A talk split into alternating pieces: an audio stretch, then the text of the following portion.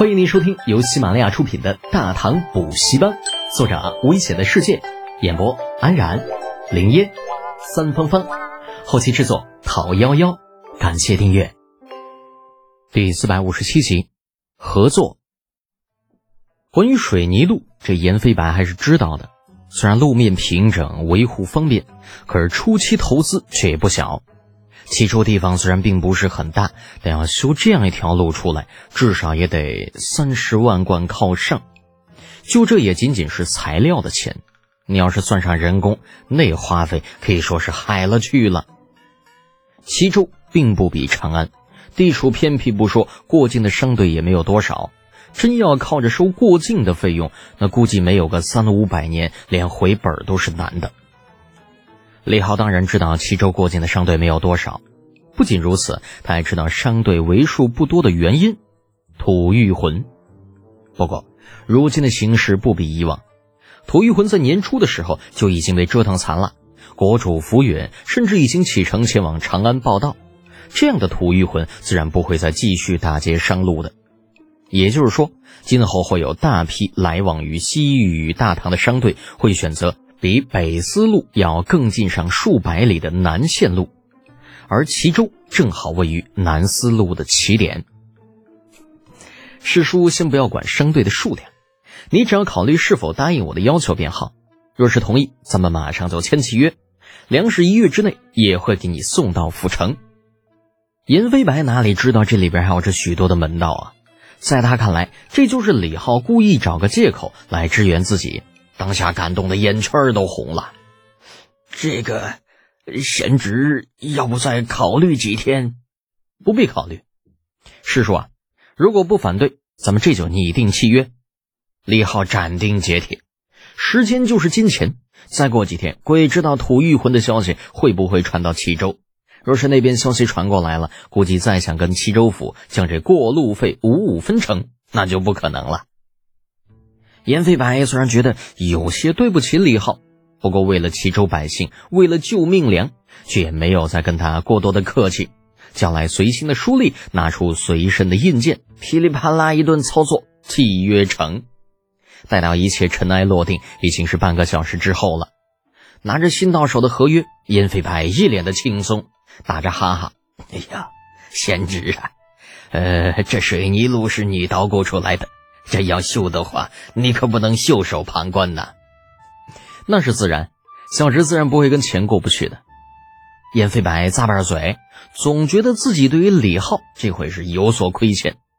人这好几十万两银子呢，就这么投到齐州来，也不知道啥时候能收回成本。这要被家里那大人知道了，哎呀，哈哈哈！燕飞白打了个哆嗦，突然想起洪福还在岐山县呢。这要是被他知道自己占了这么大的便宜，那家伙还不得提着剑来砍自己呀？越想越怕的老严犹豫了一下，忽然叹了一口气道：“哎呀，贤侄啊，于叔想了一下，还是觉着这件事有些对不住你呀。哎，要不这样，你看看还有什么其他的要求没有？只要不违反原则，于叔一概答应。”李浩眼珠子一转，吼吼还有这等好事呢？主动给老子送礼？那既然这样，老子还客气个啥呀？当下，李浩露出很腼腆、很不好意思的笑容。嗯，呃，师叔既然都这么说了，那小侄若是再推脱，倒有些不识抬举。嗯，不如这样，如果师叔真想补偿小侄的话，那便把陈仓县那片没用的山地卖给小侄好了。陈仓，那这自古便是六分山一分水三分田。抛去历史意义不谈，产出的粮食连供应自身都是做不到的，乃其州有数的贫困县。严飞白原本还想着，李浩若是想要在其他的一些地方置办田产什么的，自己或许有些为难。但是听他说竟然想要陈仓的那一片山，当下是连犹豫都没有，直接点头，没问题。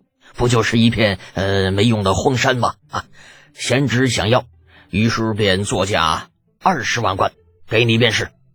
作价二十万，李浩嘴角抽了抽，就这个便宜吧，他占的有点大，老子很害怕的好不好？陈仓全县十分之六都是山，那这个价格等于自己花了二十万买了十分之六个县呐。那殊不知，严飞白这个时候也是有些担心，就把一片没有用的荒山卖给李浩。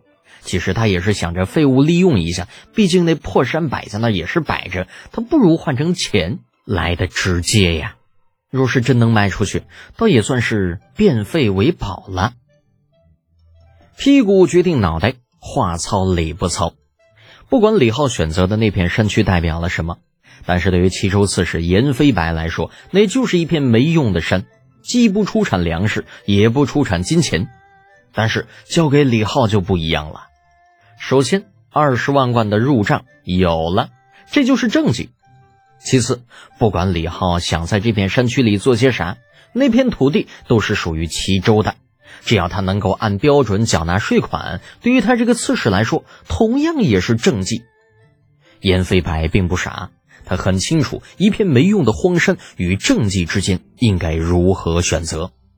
一番长谈之后，燕飞白乐呵呵的走了。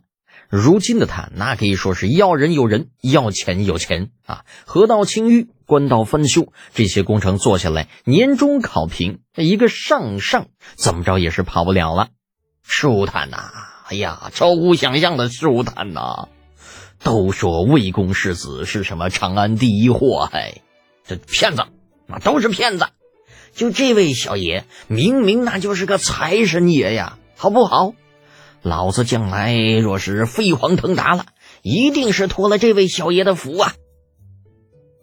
三日之后，岐山县最大的酒楼百味居，李浩带着席俊买和铁憨憨在店外施施然下了马车，迈着六亲不认的步伐走进店里。那店里伙计一见，立刻谄媚的迎了上来：“嘿呦，世子您来了！”李浩很诧异。哼你认得我？那伙计几乎把脸都笑成包子了。咦，世子一来岐山，便替我岐山百姓除了一害，您那名声早就传遍岐山县的大街小巷了。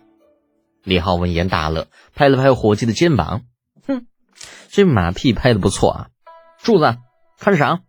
啪的一下，还没等那伙计反应过来呢，一二两左右的银叶子便被铁柱拍进了他的怀里。百味居虽然是岐山县最大的酒楼，但因为岐山县本来就不大，所以平日里就算是有人打赏，那小费啊，最多也就是个呃十文八文的小钱儿。故而这小伙计虽然被铁柱拍的差点背过气儿去，但是依旧是笑得见牙不见眼，一个劲儿的朝李浩拱手：“ 谢世子，谢世子赏。”哎，先别忙着谢啊，我来问你。今日可有一位来自长安的郑公子前来呀？郑公子还没等小伙计把话说完呢，通往酒楼二层的楼梯处传来一中气十足的声音：“世子安好，在下郑浅，天为郑言公子的贴身管家，在此恭候世子大驾。”李浩循声望去啊，发现这说话的是一四旬左右的中年人。鼻直口阔，一双浓眉很有特点，就看着吧，有点像嗯，蜡笔小新。点点头，笑着打打招呼，哼，挣钱。哎呀，你这个名字有点意思，寓意不错。